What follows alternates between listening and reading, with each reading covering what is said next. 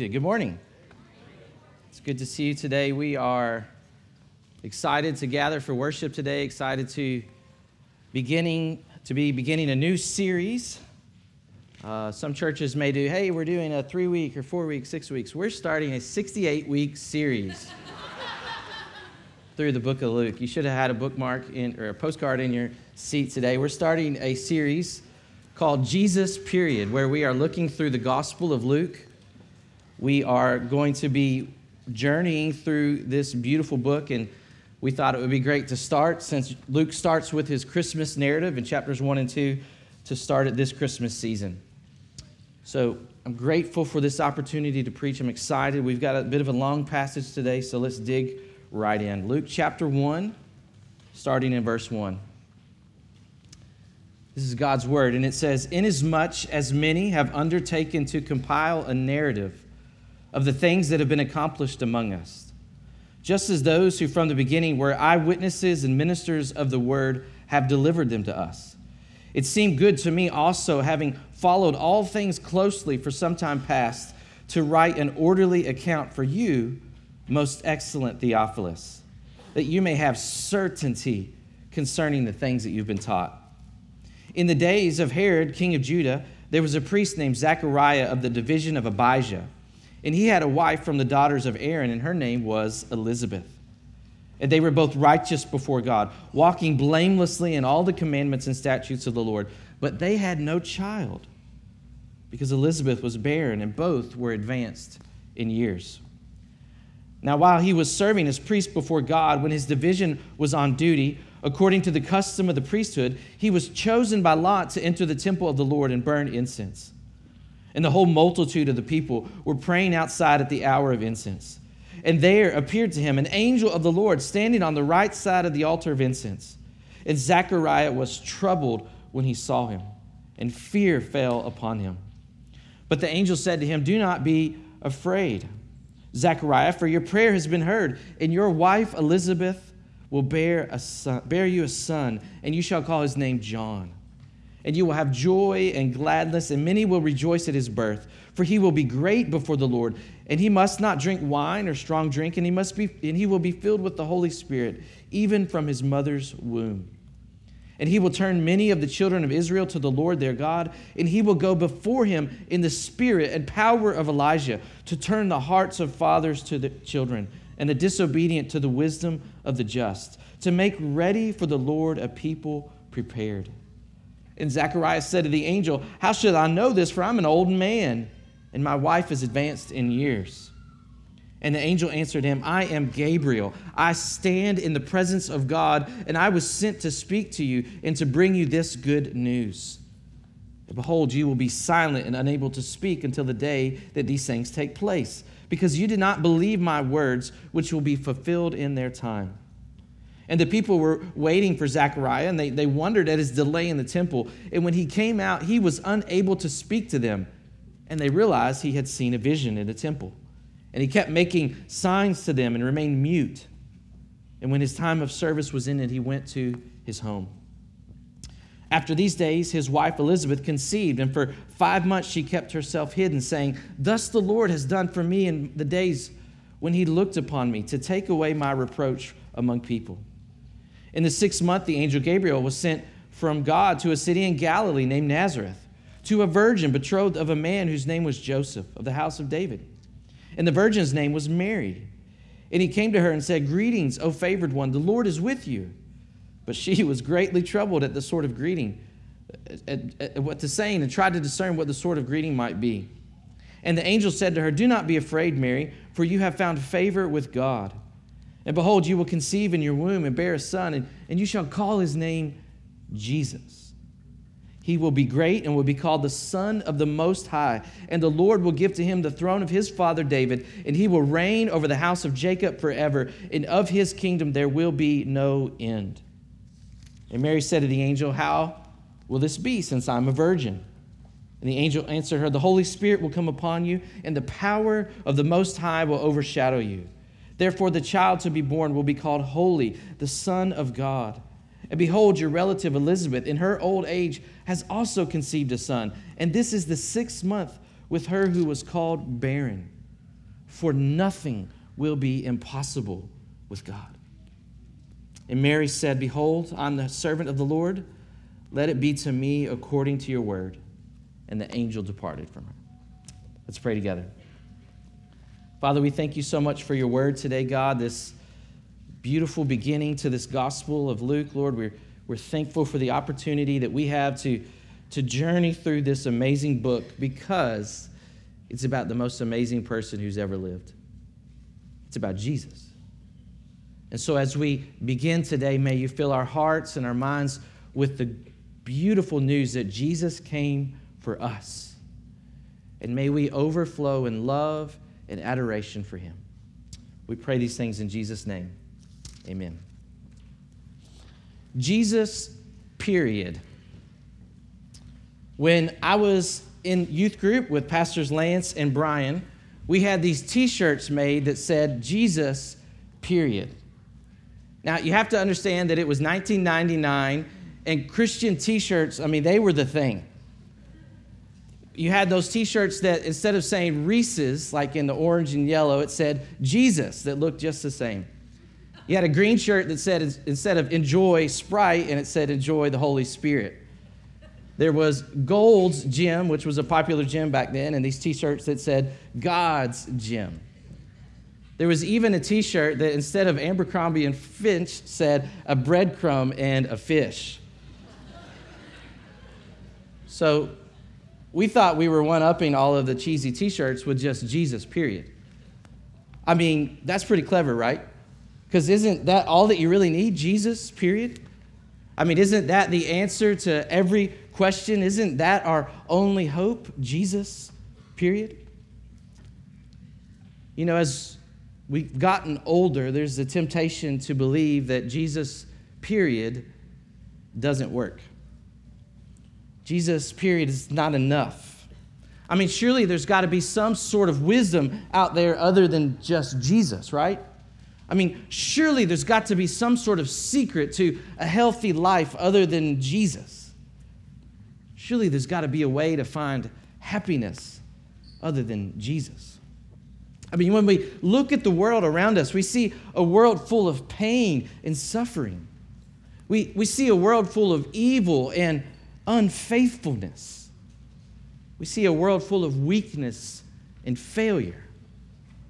And so when we look at this world that we live in, it can be hard to believe that Jesus is enough, that he's really all that we need.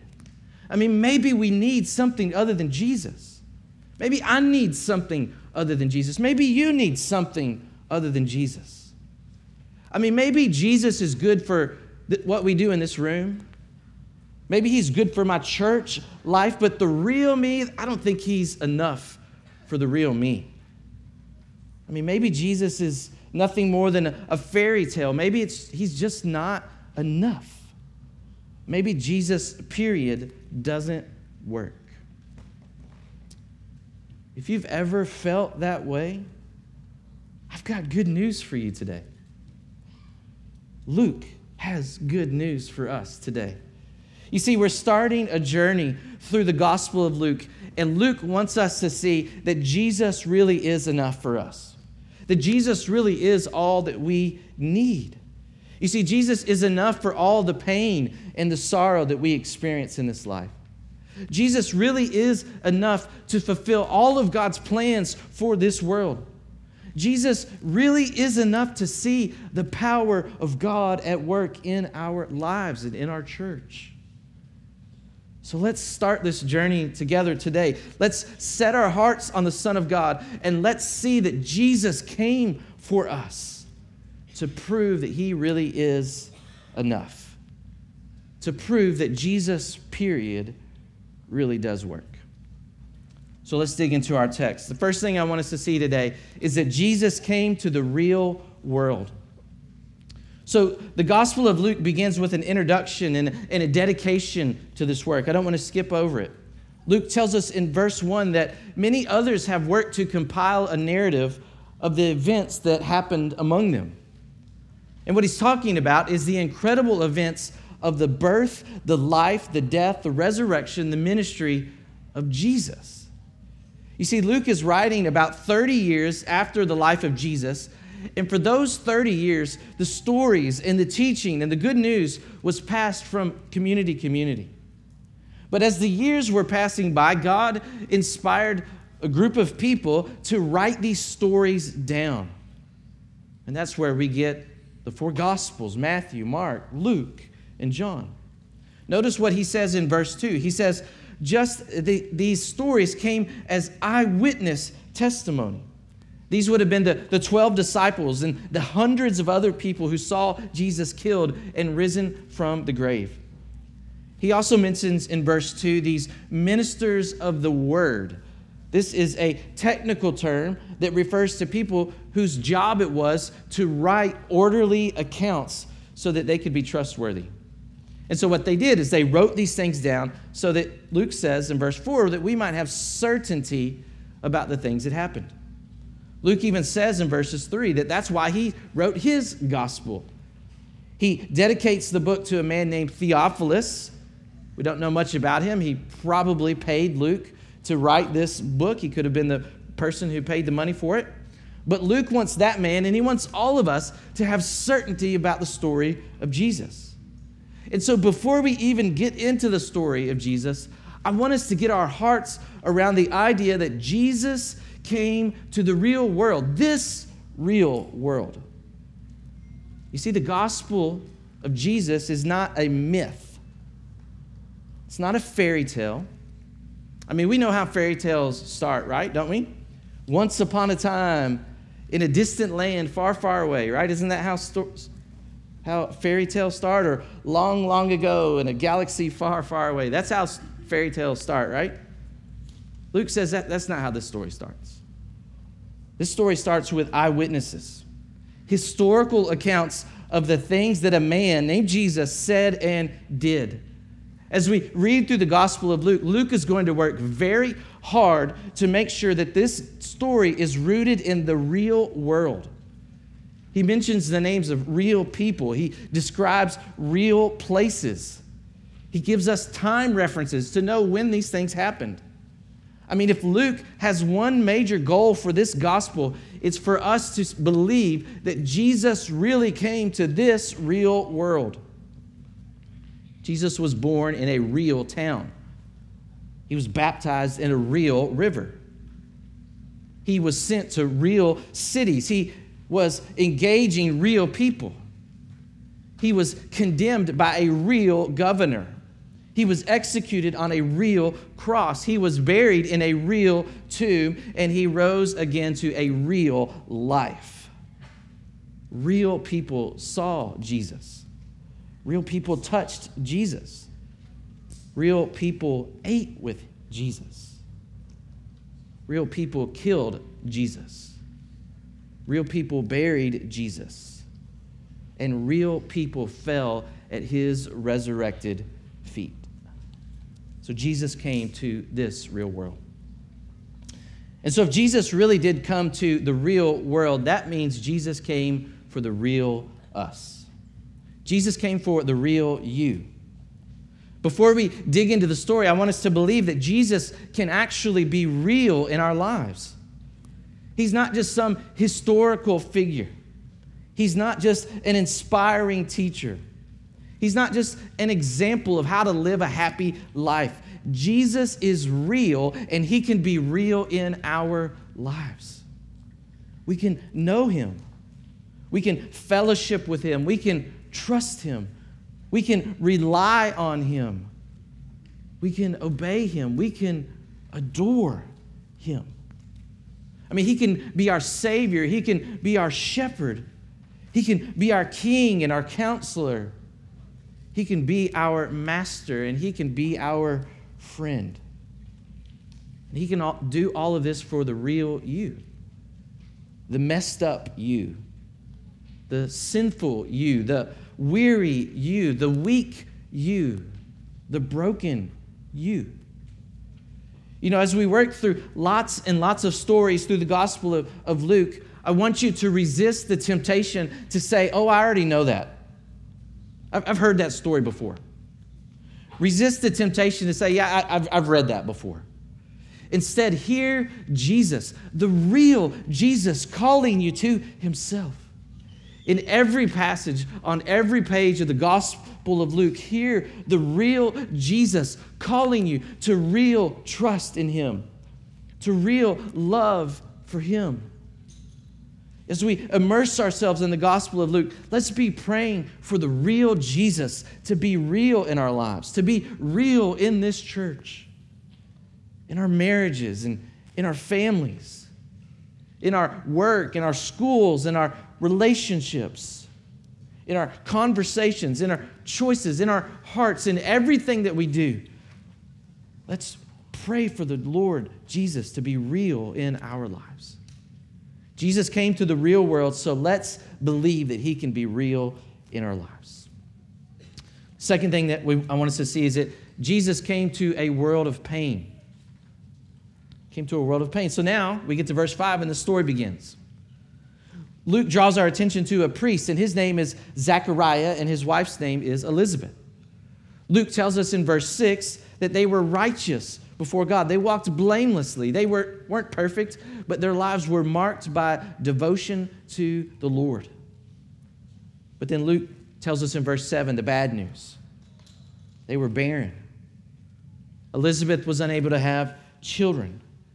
And so, for whatever reason, they weren't able to have a child. And, and Luke tells us they were advanced in years. That's it's just a polite way to say they were old and the hope of having children was probably long, long gone. So, why does the story of Jesus start here? Why does the good news of Jesus start with an older couple that can't have kids? I think the story starts here to remind us that Jesus came to a world full of pain. Jesus came to a world of suffering. He came to a world of sorrow. He came to a world of pain. The story starts here to remind us that there is something terribly wrong with the world that we live in. I mean, on a personal level, Zechariah and Elizabeth would have experienced much sadness from their infertility. I'm sure they spent years and years praying for a child. I'm sure they wept and they grieved years and years for a child. I mean, many of us here today even know that pain the pain of infertility, or the pain of miscarriage, or, or the pain even of losing a child. And aren't these things such strong reminders that something is terribly wrong with this world? But it's, it's more than just personal pain. Barren Elizabeth reminds us of barren Israel. God's people are oppressed under the strong arm of the Roman Empire. Their idolatry and their rebellion has put them under the judgment of God, and they are exiles in their own land. But in a sense, all of humanity is in exile. We're all far from God. We are all like that prodigal son who's run away to the far country to find happiness somewhere other than in the Father. Our rebellion and our sin has created a world full of pain and sorrow. But Jesus came to this world full of pain. He left the glories of heaven and he entered into a world of pain, a world of infertility, a world of oppression, a world of cancer, a world of violence, a world of depression, a world of death. Jesus came to the world of pain and he came so that he might be our comfort. The Gospel of Luke is full of stories where Jesus meets people in their pain and brings them comfort. He touches lepers who are untouchable. He heals the sick and the afflicted. He frees those oppressed by demons. He shares a table with people that no one loves. He raises a dead daughter and a dead son. But you see, Jesus didn't just enter into a world of pain to fix it, He entered into a world of suffering so that He might suffer too, so that He might know the very pain that we feel. Didn't we sing that earlier? He, he came to this world to taste the sadness that we experience. He knew the pain of rejection. He knew the pain of his friends abandoning him. He knew the pain of false accusation and arrest. He knew the physical pain of being beaten and crucified. He knew the pain and the agony of death.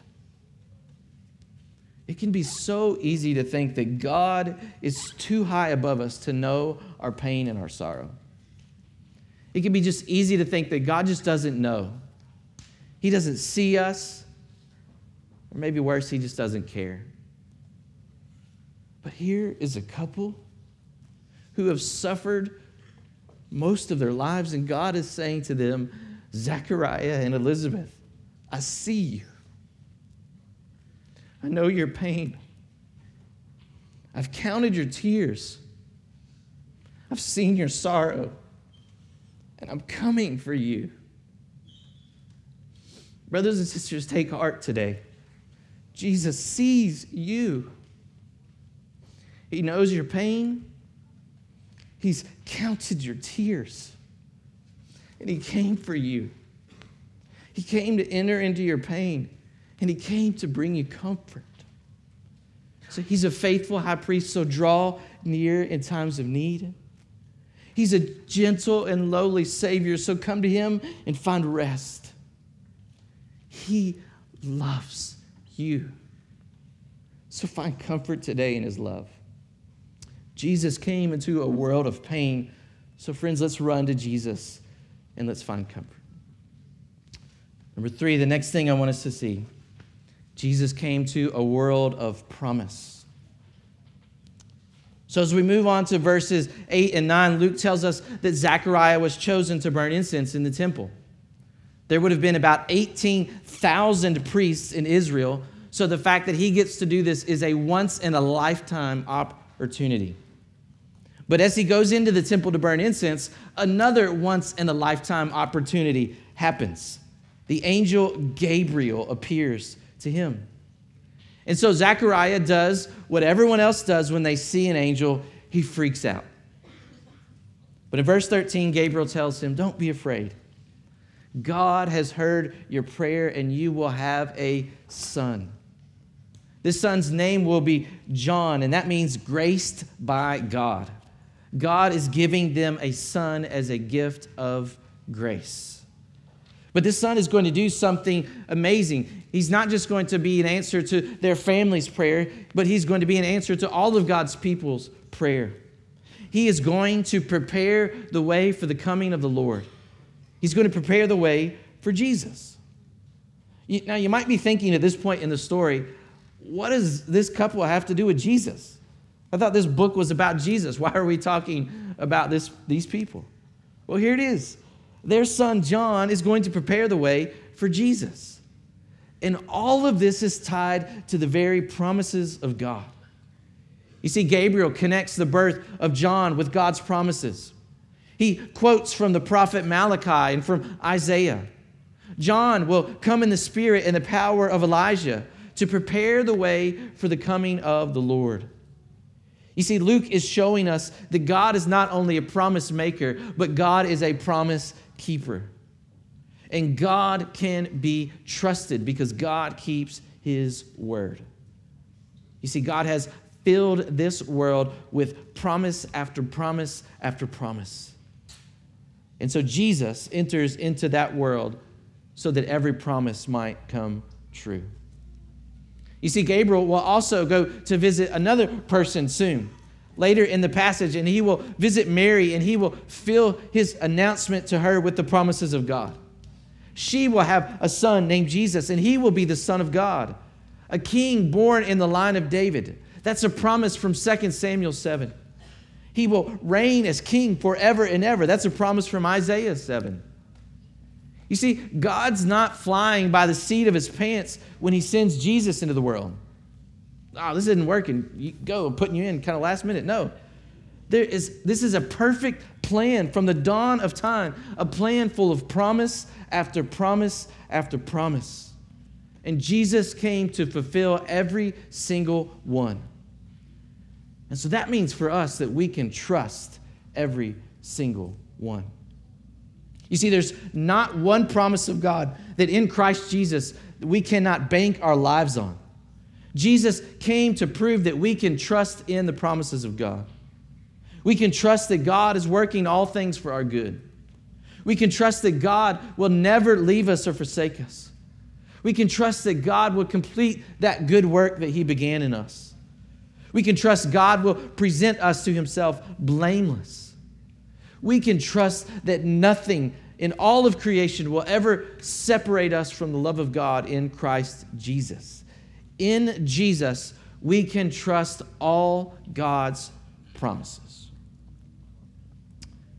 But God's promises are not always easy to trust, are they? Zechariah is standing here in God's temple.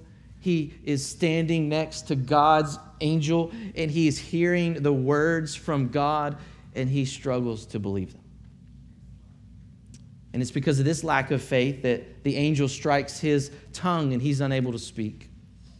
Now, Zechariah should know from God's word that God has a thing for barren women. It's kind of how Israel began.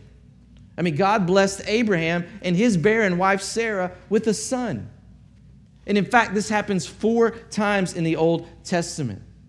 You see, Zechariah knows God can do this, but he still struggles to trust that God will do this. And we can be the same way.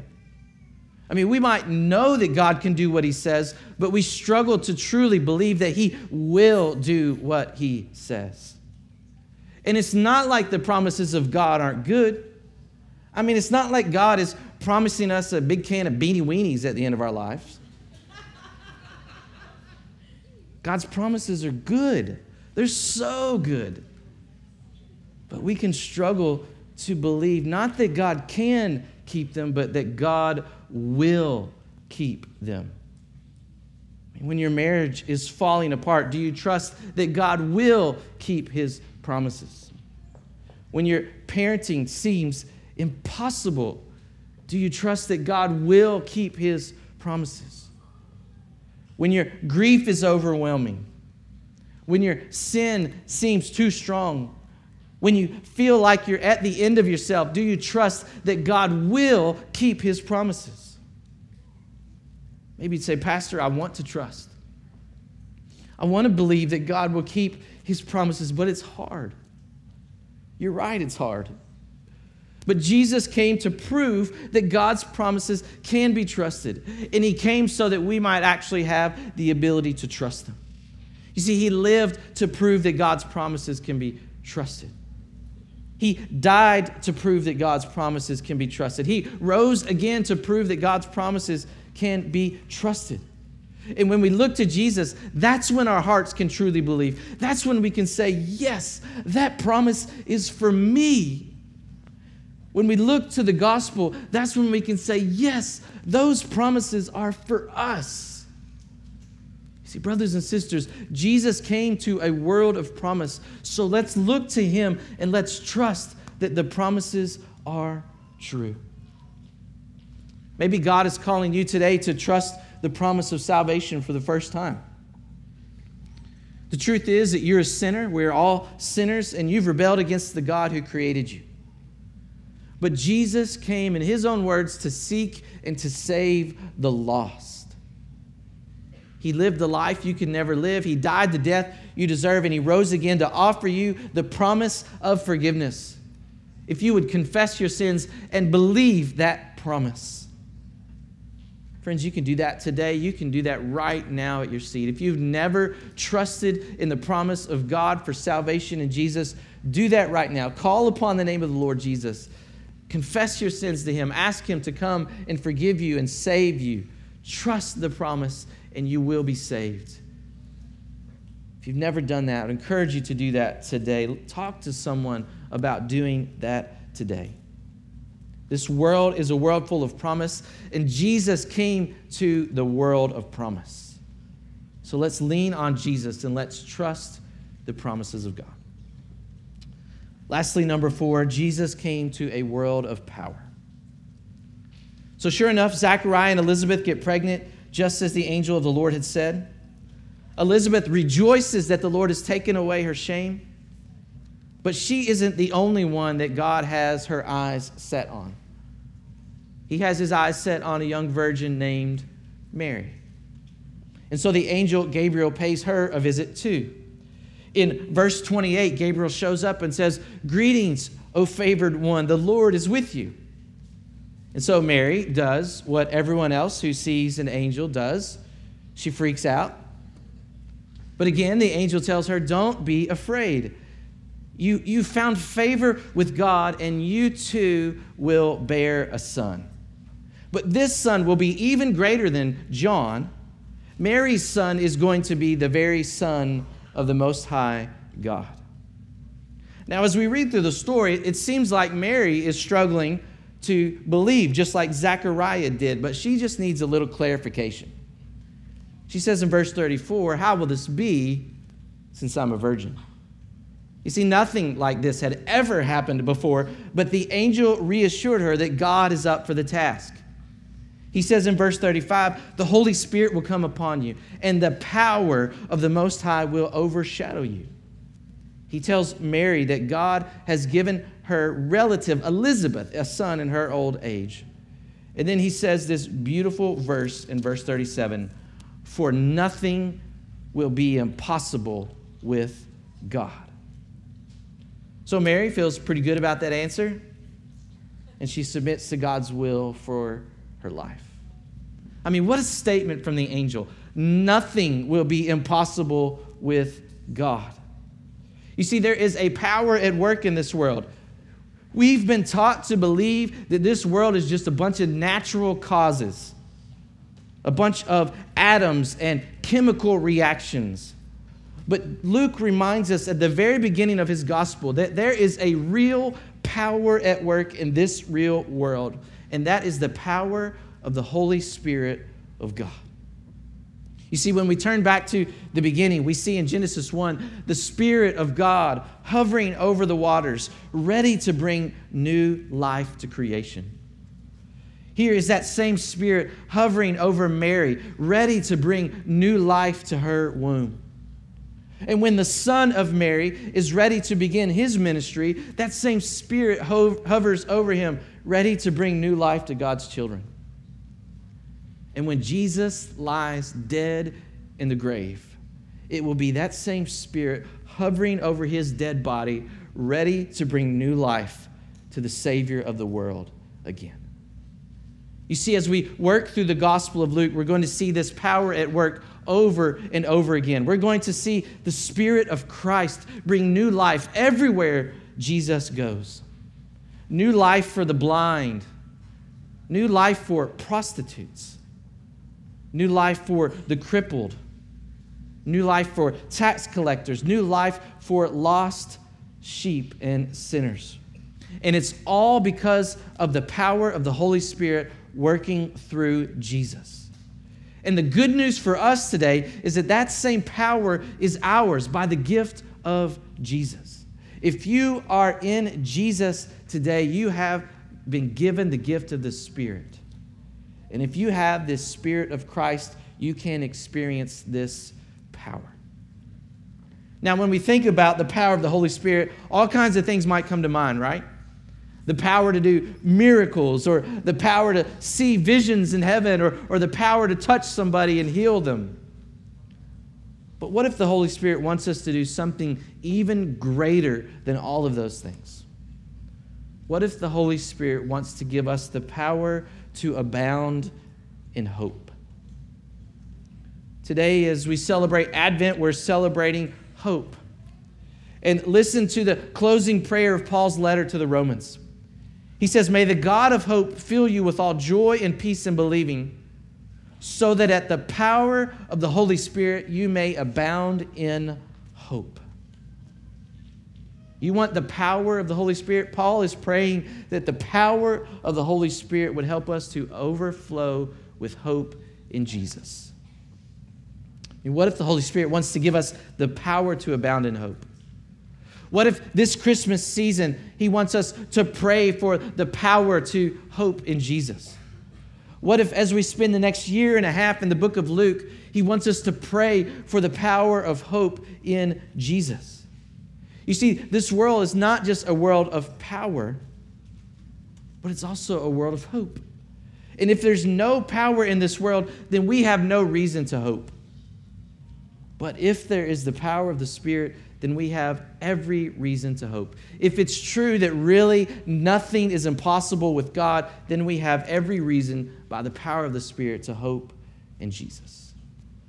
So let's abound in hope today. Let's, let's take the hope that we have in ourselves, the hope that we put in our own abilities, the hope that we have in our families and in our money and our jobs, the hope that we put in religion. Let's put all of that hope on Jesus. Let's put it all on Jesus. Let's hope in His grace and His mercy. Let's hope in His compassion and kindness. Let's hope in His steadfast love. Let's hope in His miraculous birth. Let's hope in His perfect life. Let's hope in His sacrificial death. And let's hope in His glorious resurrection. Let's put all our hope on Jesus. You see, Jesus came to a world of power, and so by the power of the Holy Spirit, let's abound in hope. Friends, it's such good news that Jesus came for us.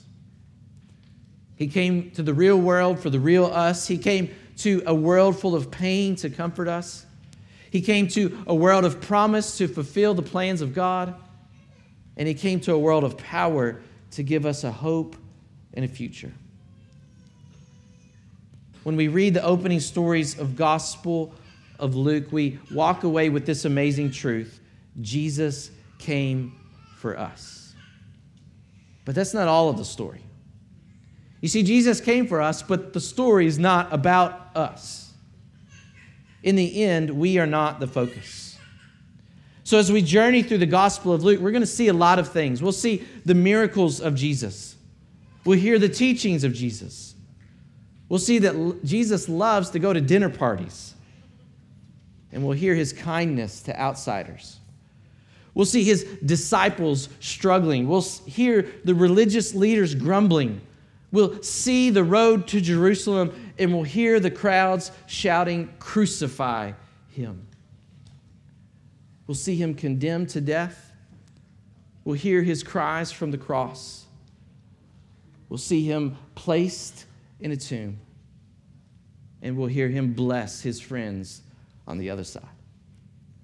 And when we get to the end of the Gospel of Luke, we'll see what it's all about. You see, after Jesus is raised from the dead, the very last verse of the Gospel says this And they worshiped him and returned to Jerusalem with great joy and we're continually in the temple blessing God. Jesus came for us so that we might worship him. He came for us so that we might adore him, so that we might treasure him, so that we might worship him. And in the end, that's what this book is all about. It's all about Jesus. It's about a Savior who came to the real world. It's about a friend who came for our pain. It's about a king who came to fulfill God's promises. It's about a son of God who came to fill us with the power of hope. It's all about Jesus. So, brothers and sisters, let's do that today. Let's do that this week. Let's do that the rest of our lives. Let's adore him. Let's treasure him. Let's love him. Let's serve him. Let's honor him. Let's worship Jesus. Because in the end, all that really matters is Jesus. Period. Let's pray. Father, we thank you so much for your amazing word today, God. It's amazing that you sent your son into this real world for us, the real us. And so, God, may we find comfort today in Jesus in our pain. May we trust in Jesus in the promises that are ours. And may we be filled with the power of the Holy Spirit so that we can abound in hope. Lord, I pray for those who don't know you today that today would be the day of salvation. Today would be the day that they would come to faith in Jesus for the first time. And for those of us in Christ, may we adore him. May we worship him. May we give our lives and everything to him. Because he alone is worthy, he alone deserves all glory and honor we pray these things in Jesus' name. Amen.